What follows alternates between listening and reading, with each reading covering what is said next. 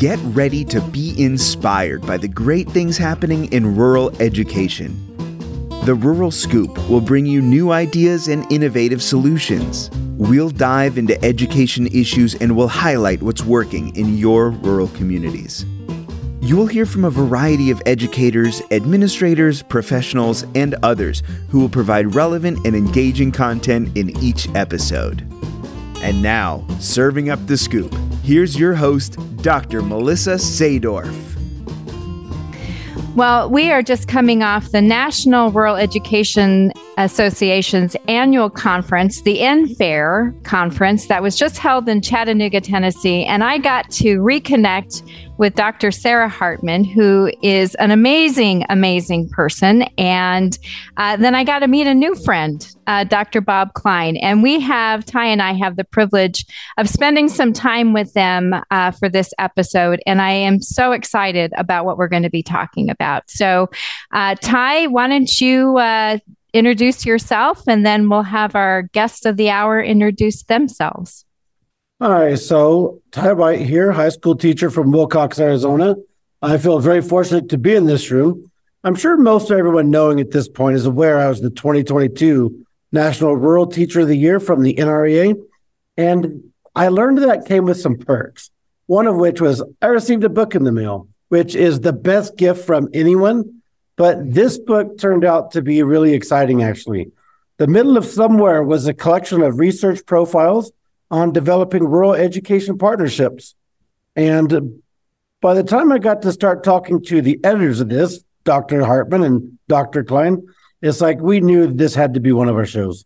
So we're I'm really excited to have this here. This is one of my favorite perks from the year. So let's start with you, Sara. If you would introduce yourself and give us a little bit about your background, and then Bob will have you take it away from there. First of all, thank you so much for the invitation to be here with you tonight on the podcast. Um, I'm a big admirer of the podcast, so thank you very much. Um, I am currently, I'll start with my current position and then maybe I'll give you just a little bit of background about who I am um, and what led me to this position. Currently, I'm an associate professor in the Department of Teacher Education at Ohio University. Ohio University is located in southeastern Ohio in the rural part of the state one of the rural parts of the state. Um, I work specifically with our early and elementary education program, where we prepare teachers to work with children from birth to fifth grade, but we specifically license for preschool to fifth grade. And I also work with many of our doctoral students here in our department. Prior to that, um, I had the opportunity to, to do some other exciting things. I started off as a classroom teacher and I had the opportunity to work with fifth graders, sixth graders, eighth graders. Um, one of my greatest joys will always have been being a classroom teacher.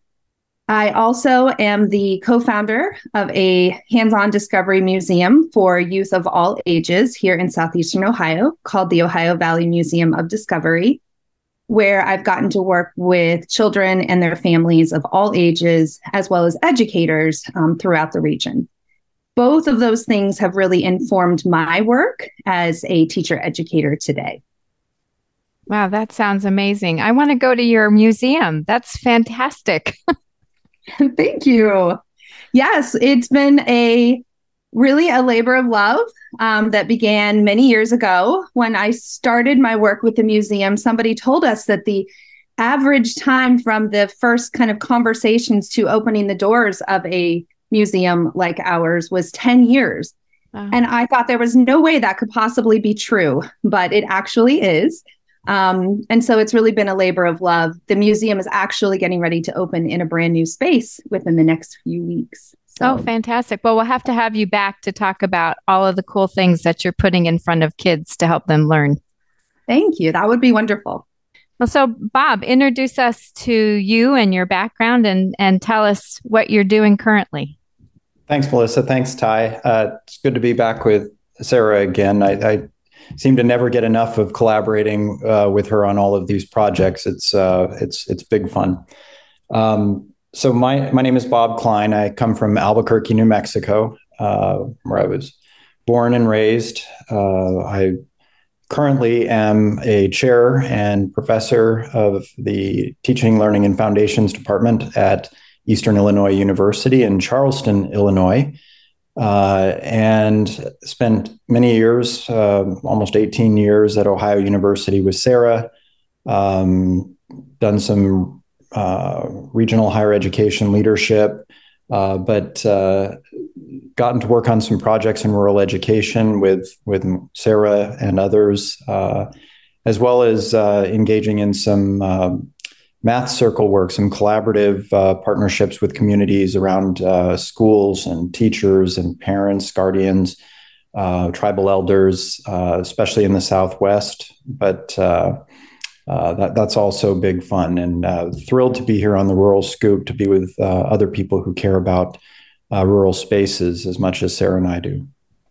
Fantastic. Well, we'll have to dive in a little bit deeper into the circle work that you're doing if we have time. I, I'm, I'm uh, excited to learn more about that as well. So we're going to start with focusing on the book that uh, Ty received in the mail as a gift when he when he became the uh, Rural Teacher of the Year for NREA. And and I guess my first question really is what motivated you to focus your efforts on this book in in terms of rural education and partnerships um, and how does it fill a gap that we have in the current literature because as you as you're very well aware there's not a lot of rural out there in terms of literature and and research and things that are helpful for practitioners so why this book outside of that well bob and i are both very committed to increasing opportunities for youth in rural places. And we both believe that partnerships, collaborations are one of the most powerful ways that that happens. And so this project really stemmed from that idea and from that belief system.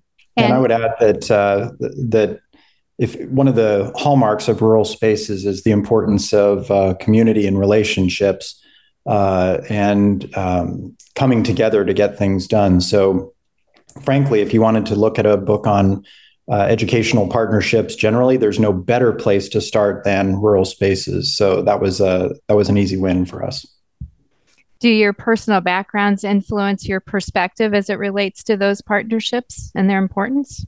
Absolutely. So, um, as an educator, um, first as a classroom teacher, collaborations were always the way that you could accomplish the most for your students. But then, as later as a doctoral student, um, I actually did my doctoral research about what organic collaboration in a rural school looks like. So, what does collaboration look like when people are um, not forced to engage in it, right? When they choose mm. to work together and how are those collaborations developed and how are they sustained and what i found in that research is that some really incredible things happen and that propelled me in my future research work as a as a brand new assistant professor and, and then has continued till today and for my part i would say it's less my personal background than a personality trait uh, i am a notorious diehard place junkie uh, I love learning about new places and spaces. I love trying to understand them, their complexities.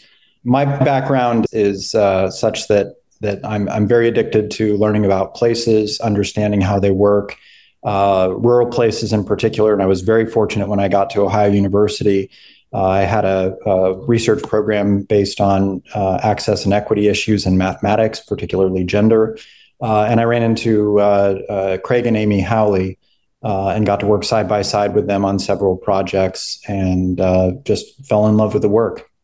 And I will add that um, you mentioned your your personality being drawn to collaborative partnership work also, and that is true because as I think it was maybe within this first six weeks of my position as an assistant professor at Ohio University that I heard from Bob, and he said we should go get coffee because I heard there's a new rural. Uh, rural education researcher on the block around here and you know i'd like to talk to you about you know possible collaborations and things you're interested in and you know i think that's that's pretty powerful in terms of including people within the work that we all do you know I really enjoyed reading this. I feel terrible because I want to be promoting it more on social media, but if we have an audience out there, I want them to know this was an impactful book. I want to know what your biggest takeaway findings were. What were the things that maybe surprised you, or you really see that they could be more influential if they were implemented in in rural schools and rural communities?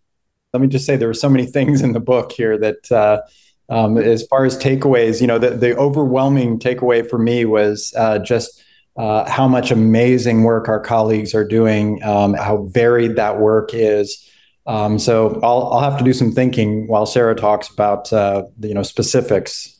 So there are just so many takeaways. One of the biggest takeaways is that this kind of work is happening in every rural context. We have chapters that rep- represent geographic locales from all over the United States, and they're all doing really incredible, impactful work to increase access and opportunity for their rural students and communities. Looking ex- at examples of that was just really exciting and really a privilege to be able to do as an editor. Um, some of the things I think are important are we saw some commonalities across these partnerships. We also saw things that were unique to each partnership, which sort of underscores that idea that no rural place is exactly the same um, which I think is an important takeaway. However, there are definitely pieces within these partnerships that could be implemented in other places. Can you dive a little bit deeper, Sara, into those commonalities? I'm I'm interested to know what those surfaced as being.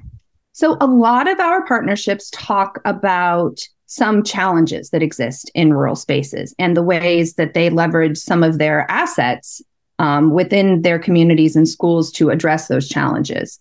Um, for example, funding is a was a common challenge that we hear about. So the ways that the various entities came together to pool their resources in order to be able to accomplish the goals of the partnership was really exciting. Mm. So for example, in chapter 2, partnership school, in that chapter, they talk about the formation of a middle school that was for the entire county where Mississippi State University is located. And that chapter, or that school was to house every sixth and seventh grader in the entire county. And so hearing them talk about the way that that school was collaborative, collaboratively funded was really exciting. Um, so it was funded both through the state, through the school district, and through the university. Um, to be able to come together to provide opportunities both for the students, but also for the teacher candidates who are able mm-hmm. to work in that school. Um, really, an incredible example of addressing those funding challenges. Another example I'd give is uh, the uh, presence of, of champions. You know, part of uh, what happens with the emergence of these partnerships is the, um, you know, two champions, three champions come together, find each other, and and see what they can do to recruit others to do the asset mining that has to take place to figure out you know what resources everybody has to bring to the table. Uh, but the presence of a champion was kind of an underlying theme in a lot of these uh, these pieces. And if I could add on to that, um, then the real effort to develop structures so that these partnerships could continue um, once certain key players maybe were unable to be involved in the partnership. So, a real focus on sustaining the partnerships and what sustaining those partnerships would look like going forward. I was going to say that was a trend I had noticed from section to section was the very deliberate intentionality to be authentic in making those partnerships so you could build something like that. And in um, valuing valuing and recognizing that the place itself is a part of the character and recognizing the the inherent value of that. Absolutely. That's a great point. So bob you mentioned that one of the things that is a key element of that successful partnership is a champion. Uh, what are the other components that just need to be a part of that mix in order to be a successful partnership everybody has to have some resource they can bring to the table to make this effective, and everybody needs to uh, benefit from this. We have probably all experienced friendships, relationships uh, that were um, asymmetrical. People were uh, giving more than they were taking, taking more than they were giving, and you know that creates the kind of sustainability problems uh, that we that we want to avoid. So uh, a focus on on how this can all be mutually beneficial, I think, is is another uh, key component. Uh, and people have to be able to give voice to that in really concrete terms. Uh, one of the challenges, I think, for especially the higher education uh, side of, of the partnership is uh, to climb out of your technical vocabulary, climb out of your you know university structures. And maybe i'm just picking on myself here because those are the structures and that's the vocabulary that i know. Uh, maybe other people have you know similar challenges as well but uh, um, to be able to uh, meet in the middle i mean i know it's it's trite but uh, you know it, you got to meet in the middle in so many different ways uh, to make that work. You know, and I recognize like I think you're especially talking about that chapter four in the VT Peers program. And I mean, they really took the time to analyze how they balance those partnerships in terms of the sort of give and take. and I found, especially in that chapter, interesting that they really were willing to examine the tensions that can exist within partnerships and that partnerships um, are by themselves, not without without challenge. Um, I think their word is that partnerships are not a panacea for everything, right? So um, that's a really important point. And we we do have existing research that challenges exist in rural education partnerships that they're not always you know idyllic and i was really pleased with our authors that they they did not avoid that we, they were willing to talk about um, all of those changing dynamics the relationships uh, how you know they break down, they they reform, they you know it, it's uh, our our authors. You know, lots of kudos go to our authors for their uh, honesty about the process, and that was something we we really sought out in in putting the book together was a group of people who were willing to give actionable experience. You know, not leave. Uh, not polish it too much, not leave out, you know, the the real ground level making this thing work details. Mm-hmm. Well, that's a perfect opportunity for me to go into the next item, right? If you've listened to us, we ask our teachers, what do you think are the biggest challenges that rural schools face? So I get to ask you that now as a researcher. What specific challenges have you come across? And in what ways do you think these partnerships are are a, one way to help tackle those? Great question. Well, our our book is sectioned into three sections, but really access, advocacy, and equity are part of every chapter. So I think really that's an important component. And I don't know if you want to add on to that or speak to that, Bob. No, only that uh, we we established those three sections, those three themes. We knew they were important, but we had it was all kinds of difficulty. It was days long process trying to figure out which chapter went there because frankly they all kind of spoke to every part of that uh, that structure. But um, yeah, you know, Ty, it's a it's a really good question, and uh, I think one of the things that Sara and I have been careful to do is um, to honor the the voices of teachers in rural schools and and um, parents and and you know folks in rural communities to listen to what they say uh, is is important, and uh, to hope that in our work we've we've captured some of that. Um, so I, I, you know, I could speak a little bit to the communities I've worked with, but only only as an outsider. So um, it's a hard question for me to answer with any kind of anything less than you know humility. One thing I think you will notice though is that that first section that's about teachers and teacher candidates has four chapters, and we could have included more in that section because one of the biggest issues facing rural schools is preparing, recruiting, and retaining teachers in rural schools. And it's impacting the shape and the look of teacher preparation across the United States. And we could talk a lot about that, but there are chapters in the book that are specifically attentive to what those concerns are. I get the sense that rural teachers, administrators, staff members, I mean, they need a, a I don't know what to call it, maybe a mini hats support group, you know, because uh, nowhere, do, nowhere are you going to find people wearing so many hats uh, as a, a, teacher, a bus driver, uh, uh, you know, I mean, you know, I see you shaking your head. It's uh, uh, absolutely uh, the case that people are doing so so much. Um. But on the on the flip side of that, it, it, also means that those folks have so much to offer in terms of building solutions that are appropriate to the places in which they live and work um, and and to the students they work with. So to continue speaking to those challenges, it's not just um, it is related to bringing teachers in, preparing teachers to teach in rural contexts, but then it's about the children and the families who live in rural communities and how do we get access to opportunities and access to services. So, for example, chapter nine is about partnerships that bring services and resources and supports to children with low sensory disabilities. So it's about it's about things like that. And i think those are examples of the challenges that rural schools are experiencing in supporting all children and all families. Um, chapter 8 which i'm a co-author on is about bringing learning opportunities to children in, in rural settings. And those are things that I think everyone who is working in a rural context, everyone is grappling with, and everyone is trying to bring those opportunities and to look for ways to partner in order to increase access to those opportunities. I thought you were going to mention chapter 10, Sara, uh, where, you know, the, the example of uh, bringing um, you know, legal advocates and uh, policy experts to to help with issues of access to, you know, from immigrant families, um, non-native speakers of English to uh, be able to, you know, access the kinds of supports that they need within a community. Uh, it's it's one of my uh, that's Amy Walker's chapter, La Voz Unida. It's one of my favorites.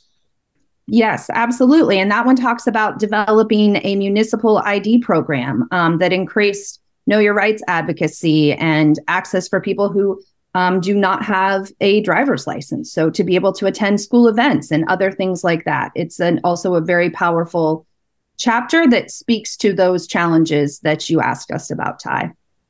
So can we dive a little bit further into that and and just talk a little bit more about what does your research and the stories that you collected and shared um, inform as far as policies and changes in policies that might support rural education more completely, more inclusively, more equitably.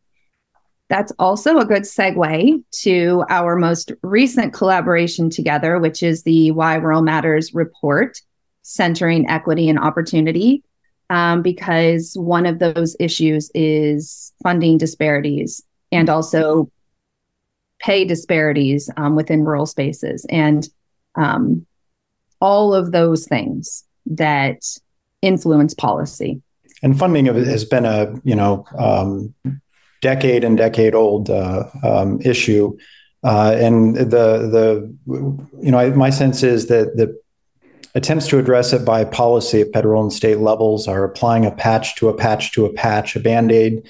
Um, that we haven't thought seriously about what it takes to uh, educate a child to support a professional teacher, to to um, address issues of school location and transportation. Uh, and, and, Sara's right; those, those issues uh, come out, and I think are crystallized really well in, in, the Why Rural Matters report that we did with Karen Eppley, Daniel Showalter, and uh, Jerry Johnson.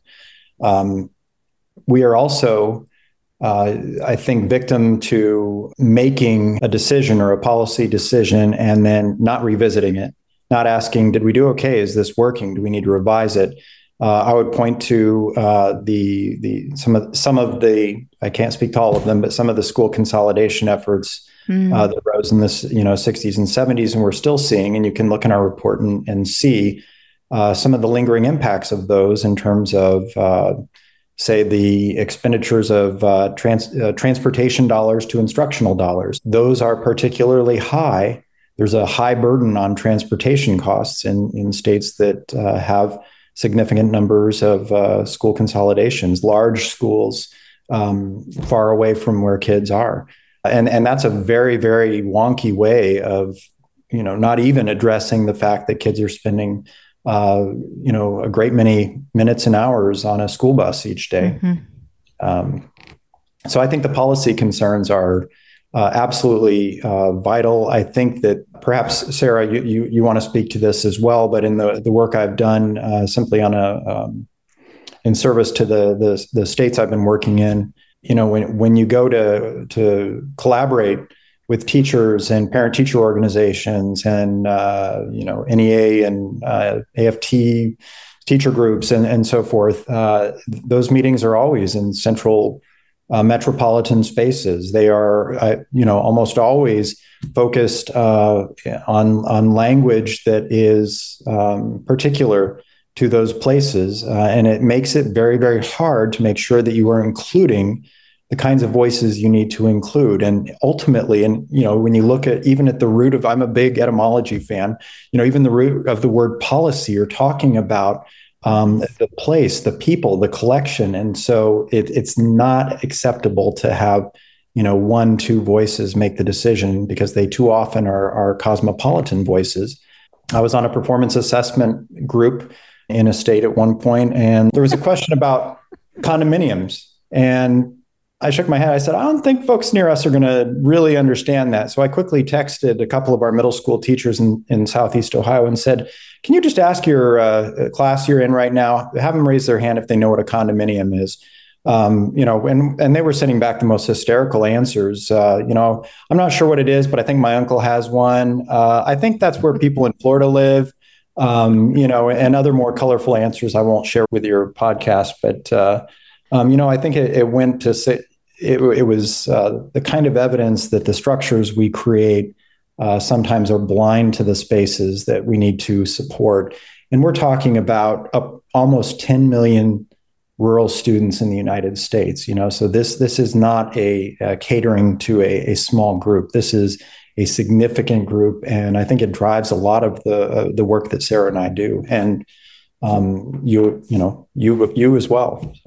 Well, and if I can in relation to this policy question, as you said, Bob, so many of these decisions are made without considering the rural context and mm-hmm. the impact of the rural context. And a lot of our chapters really do speak to that.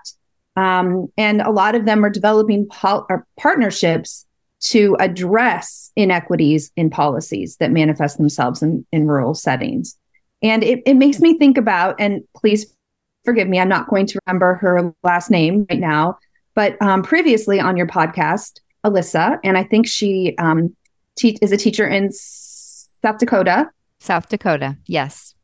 And she is a music educator, and she talked about while trying to raise the funds to be able to take music education students to various um, instrumental opportunities they experience a much decreased access to funding just in their local community simply because there are only so many businesses and so many entities who they can ask to help fund them. That is the kind of thing that is not being considered on a state and federal level when we talk about rural education. And my concern is is the way that that trickles down to students, their perceptions of themselves, the where they come from. The very title of the book, "The Middle of Somewhere," um, strikes at the heart of something that that drive you know uh, uh, the the opposite phrase that drives Sara and I nuts. That you know we we really want to emphasize the the value of of where I come from. Uh, you know, we interviewed uh, in a in a study that uh, that I was part of. We interviewed some math students in a rural place in the Great Plains uh, and we asked them, uh, where is math? And they said, oh, yeah, math is everywhere. So, well, that's that's great. Where is it here? And you know, the student gave us some examples. There were some kind of checkbook balance examples. I said, what about uh, you know the math you're taking? Uh, well, actually, forget about the math you're taking. What about calculus? And emphatically, this high school kid shook his head, said, "Oh no, no, no! You got to go to a big city to find calculus." And it's a, a striking story in some ways, uh, but especially because this student very acutely saw the opportunities that he had, and it was likely a reflection of what was available to him that came from the funding that was available to fund those opportunities. I mean, so it's a thread that goes deep uh, as far as the impacts. So we, we are both very aware of, of uh, the need to address policy as a, a major issue. Have policymakers been um, receptive to your recommendations and Do you have any examples of where policy might have changed as a result of what you're putting out into the public space? I think chapter 10 is a great example of that. Um, in chapter 10, um, in creation of that um, municipal ID program, uh, the person in charge of that program said, um, unless I, you know, receive a groundswell of support for this, I don't think that I can move forward with it. And the example in that chapter is that the partnership made it happen, and the partnership brought together that support. And I think that's a really great example of how um, a collective effort can make a difference. Um, in terms of us personally, we're excited to have opportunities like this to talk about the impact of the book and hope that the book, you know, will be able to to impact others. Um, I think the Why Rural Matters report is another really important resource that individuals can use within their own states and their own communities to advocate for the things that are needed um, for their rural schools. And I hope that that report will be used in many different ways to accomplish that. Yeah, and part of part of what's uh, helping in that effort is that the report uh, given the generous sponsorship of the National Rural Education Association and the Rural Schools Collaborative, uh, we now have something we've never had before with Why Rural Matters reports. We have a toolkit that includes uh, everything you need to use this report. Uh, PowerPoints, uh, um, logos, other resources, data resources, a data dashboard, things that we've never had before that we hope um, allow more people to do more with the information that we've presented. And we really look at that uh, that report as uh, offering up uh, a, a view of the data and how they speak to the state of rural education in the United States. And our hope is that uh, others will have the kinds of successes, and we've heard that in the past, you know, but have those successes with what we're presenting in the Why Rural, uh, Why Rural Matters report. So, like these have been some exciting things to share and some new things to think about. But I want to ask you, what do you think the future of rural education looks like? And where's that headed? How do we get there? I think the future of rural education is exciting. I think that the conference that we all got to attend together last week was inspiring and it shows how much innovation and effort and engagement in rural education exists right now. I think it's a thrilling time to be involved in rural education. And I'm excited about the future. And I'm hopeful about the continued advocacy in rural education settings. Yeah, I, I would echo that. I, I think the the other thing I would add is that you know we're we're seeing rural spaces become more uh, racially, linguistically uh, diverse. Uh, we are seeing uh, you know, rural rural spaces, rural communities transformed by technology, uh, by uh, you know, remote work opportunities. Uh, people get to choose uh, where they live based on where they want to live versus where they have to work. In some cases, um, you know that that has a complex uh, set of impacts on rural communities. It's you know neither good nor bad in any you know singular way, but uh, um, you know we're watching those commu- we're watching those communities. We're watching rural places, rural schools uh, as they respond to this you know uh, changing uh, that's taking place, and it's it's it, I agree with Sara. It is exciting. Um, and you know nobody has the answers to what it's gonna what it's gonna look like or or how we're gonna make it uh, look like that. But I think my answer, Ty, would be that uh, you know you go back to the strong relationships. You make sure those relations, you know, the community relationships are in place. One of the things that I, I thought was absolutely fabulous about the uh, National Rural Education Association conference was uh, I've, I've rarely been to conferences that have people coming from so many different sectors from K 12 schools, from superintendencies, from local education associations, from higher education associations, from nonprofit organizations. It's not just that there's a lot of interest in rural spaces, it's that there's interest from people who have different things to bring to the table. And I think that's a, a real strength that's going to um, bring that bright future about that Sara talks about. I, want to narrow that a little bit just because, I, and I, I'm sure that this is my hope it goes back to I think what you were saying about valuing the place, even in subjects like teaching math. What do you think it's going to take to better prepare teachers and to mm-hmm. better prepare schools to recognize using that value, that inherent value of place in the way we prepare our kids for whatever comes? That is a multifaceted answer, I think. And I want to talk million dollar question. Yeah, that's yeah. great. I want to talk just a little bit because as excited as I am, I do want to offer a, you know, a little bit of warning because we we as rural education advocates are still dealing with a lot of rural stereotypes that exist in really mainstream and popular media. And that is extremely problematic. It's problematic not just in teacher preparation, but it's problematic in recruiting teachers. And it's also problematic for what it tells children about their communities and their schools. And I think that all contributes to what you were talking about, Ty. Yeah. Yeah, I, I agree with that wholeheartedly. Um, you know, I, in the work I do, I, I experience this tension between wanting to, uh, then I'm speaking specifically about working within Indigenous communities, doing math activities, bringing mathematicians from all over the United States to work on, on problems with kids.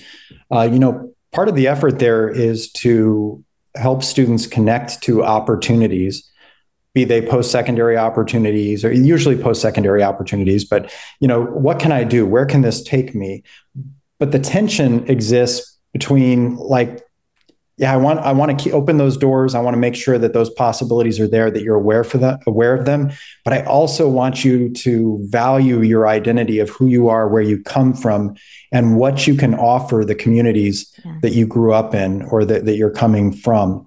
Uh, so there's, and you know, this is well documented in the literature. The the you know the um, the message that gets communicated that opportunities are elsewhere. You have to leave to find you know, go to a big city to find calculus in that example earlier, but recognizing that to support our communities, we, we've got to have that that talent um, retained. We have to have it come back. We have to, you know, keep that talent connected in, in some meaningful ways. Such a good point, especially knowing that um, there's an economic development component to that as well. And so that's a big, big concern for a rural community that's trying to make sure that they're uh, viable. Yeah, actually. And that is something that came through in the book as well. So, chapter one and chapter six um, both speak to that piece. So, what advice would you give to rural educators or rural administrators that are looking to form those partnerships that are so vital in their in their schools? I would encourage them to look for people who are willing to be um, boundary spanners, for people who are willing to collaborate and who want to collaborate, who are, don't want to stay in their silo, who are willing to get engaged at all levels. Yeah, I, I draw on Sara's earlier example. I'm a big fan of invite somebody out for coffee. Uh, do, do, a lot of listening, put the phone in your pocket, you know, take a risk. Uh, I think sometimes, you know, it's, it's easy to talk about getting out of silos, but, you know, silos are are comfortable. We're surrounded by the known.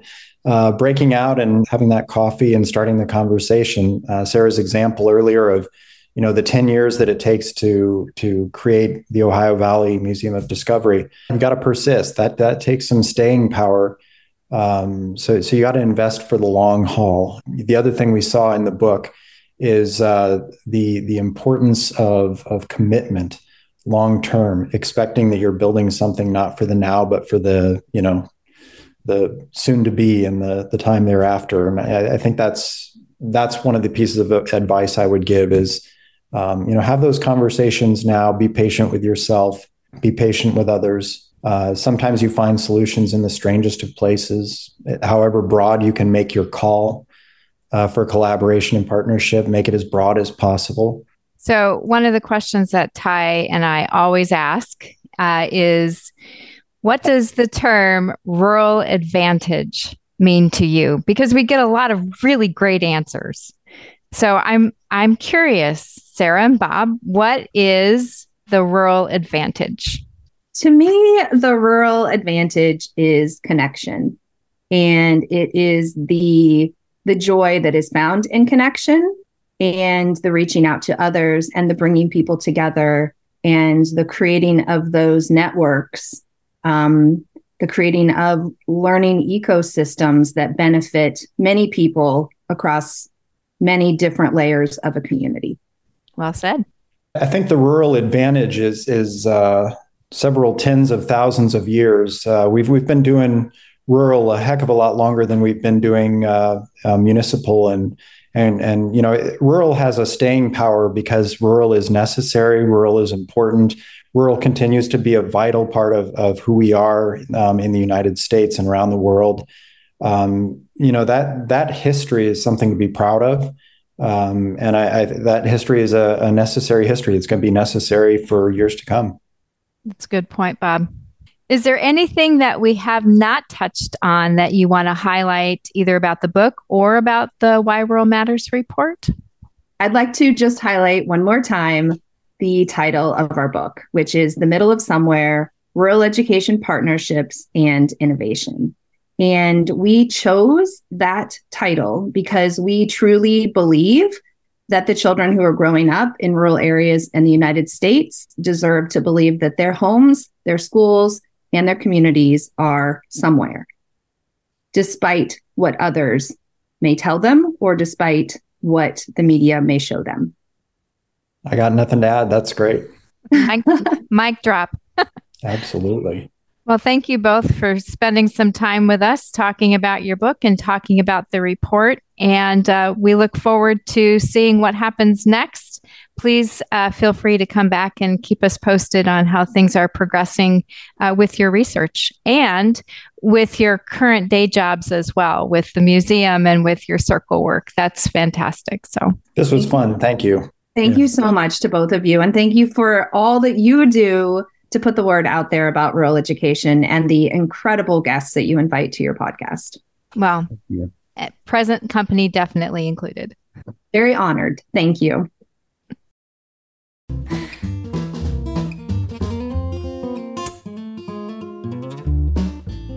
Thank you so much for listening to the Rural Scoop. Please be sure to rate, review, and subscribe, or even leave us a comment. And be sure to follow on Twitter at Dr. Sadorf. That's D-R underscore S-A-D-O-R-F so that you never miss a new release. You can also check out previous episodes of The Scoop wherever you get your podcasts. Production support for The Rural Scoop is provided by Chattanooga Podcast Studios. Find out more at chattanooga.podcaststudios.com. See you next time for more great discussions about rural education.